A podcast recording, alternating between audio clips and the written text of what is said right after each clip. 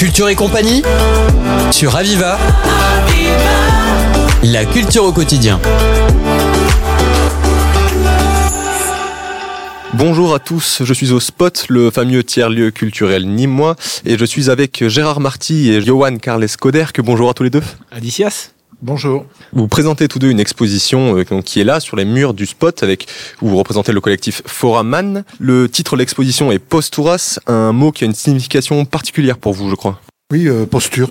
C'est une, une façon de se, de se positionner et de se, de se poser. Ça signifie posture de, en occitan, c'est ça? Oui, en fait, c'est un mot qu'on a qu'on a trouvé en, en mélangeant deux pratiques qu'on qu'on avait. On vient tous les deux du, du graphisme, de l'illustration et aussi d'une approche plus picturale et on a voulu mélanger les deux. Du coup, c'est une sorte de mélange entre les mots poster et peinture et à la fois un positionnement, donc une, une posture, comme on se dirait à Nutsita. Et ça se retrouve dans votre travail, du coup, j'imagine? Oui, effectivement, c'est vraiment on est on est oui une, une position euh, par rapport à la toile, par rapport au mur, par rapport à la couleur, par rapport aux formes.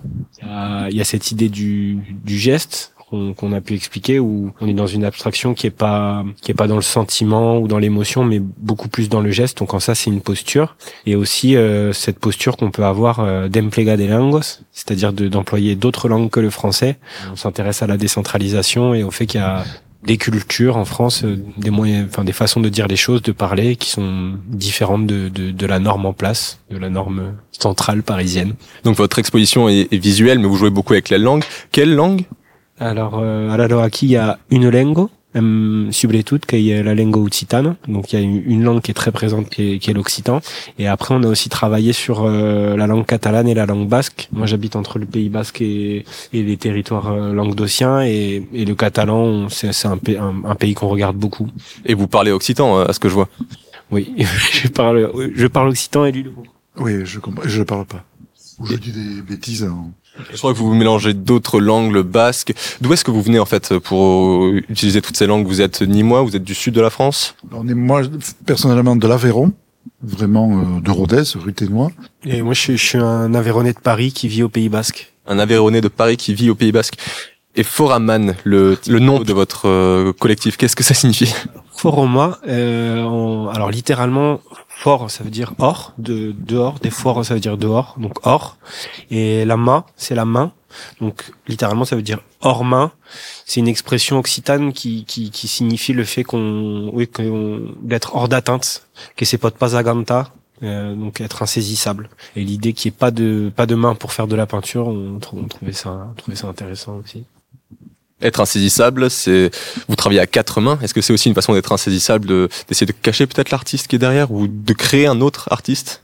Oui, peut-être de créer un autre artiste, puisqu'on vient tous les deux, comme euh, Jean-Charles l'a dit, euh, du, du, du, milieu graphisme, euh, picture, bande dessinée, des choses comme ça. Et on a tous les deux un travail très réaliste, très figuratif. Et là, tous les deux, on se retrouve à faire du de, de l'abstrait.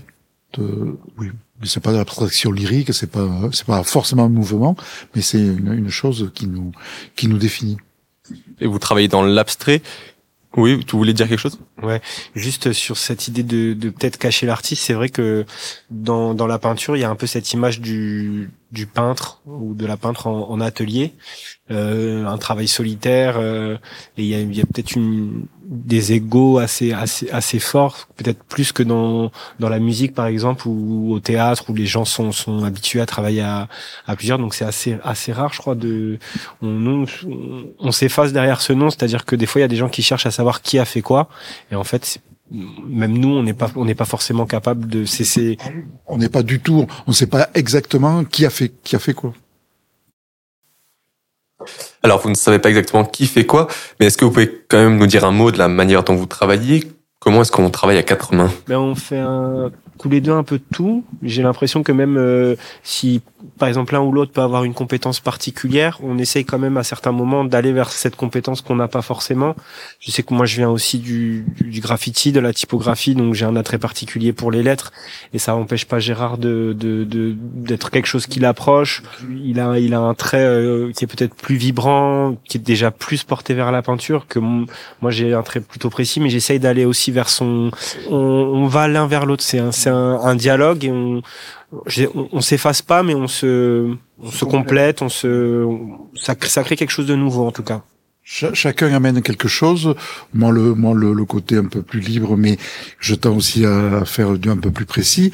Mais voilà, chacun amène quelque chose et on, on, va, on va faire une forme. L'autre va y faire une au-dessus, mais on peut s'éloigner et refaire. Ça n'arrête pas de se croiser. Et est-ce que je peux vous demander de donner une description un peu visuelle à nos auditeurs de, quoi, à quoi ressemble votre exposition, peut-être pour leur donner envie de venir, de venir voir? Il y a, alors il y, a, il y aurait pas une description parce qu'il y a des choses assez différentes quand même. Des pochoirs notamment et aussi d'autres euh, d'autres fresques des, des, des Ampeg, là, on est venu vraiment chercher dans dans le ouais dans la culture euh, dans la culture gardoise des et occitane des choses euh, qui pouvaient se prêter à un lieu qui qui est assez lié au street art. Et nous, en fait, bon, ce mot, on le on le remet un petit peu en question. On préfère le mot de, de parétalisme dans le sens où la parette c'est le mur en occitan, donc on a une approche par, parétale, pariétale on va chercher dans, dans la culture populaire des, des lieux où on travaille euh, des choses pour créer. Alors là dans l'expo, il y a vraiment de, de l'abstraction pure ou de l'improvisation pure. Il y a des choses beaucoup plus figuratives, euh, presque graphiques avec de, de nos pochoirs, c'est presque de des, des affiches quoi.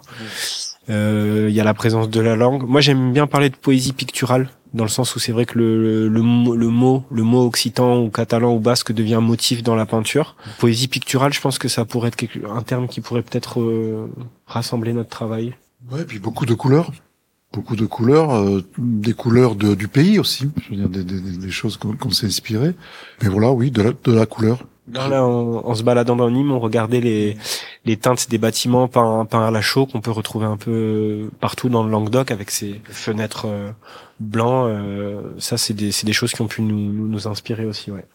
Vite fait libre pas forcément vers la figuration libre, mais une peinture libre, spontanée. Donc c'est l'exposition Post-Horace, c'est au Spot à Nîmes, proche du centre-ville de Nîmes. Je vous invite à aller le voir, c'est gratuit. On peut vous retrouver euh, jusqu'à quand cette exposition? Jusqu'à la fin du mois de mars jusqu'à la fin du mois de mars. Eh bien, merci beaucoup à tous les deux d'avoir donné cette interview à Radio Aviva. Ça donne envie d'aller voir l'exposition et on espère que nos éditeurs seront nombreux à faire le déplacement. C'était Culture et compagnie sur Aviva. La culture au quotidien.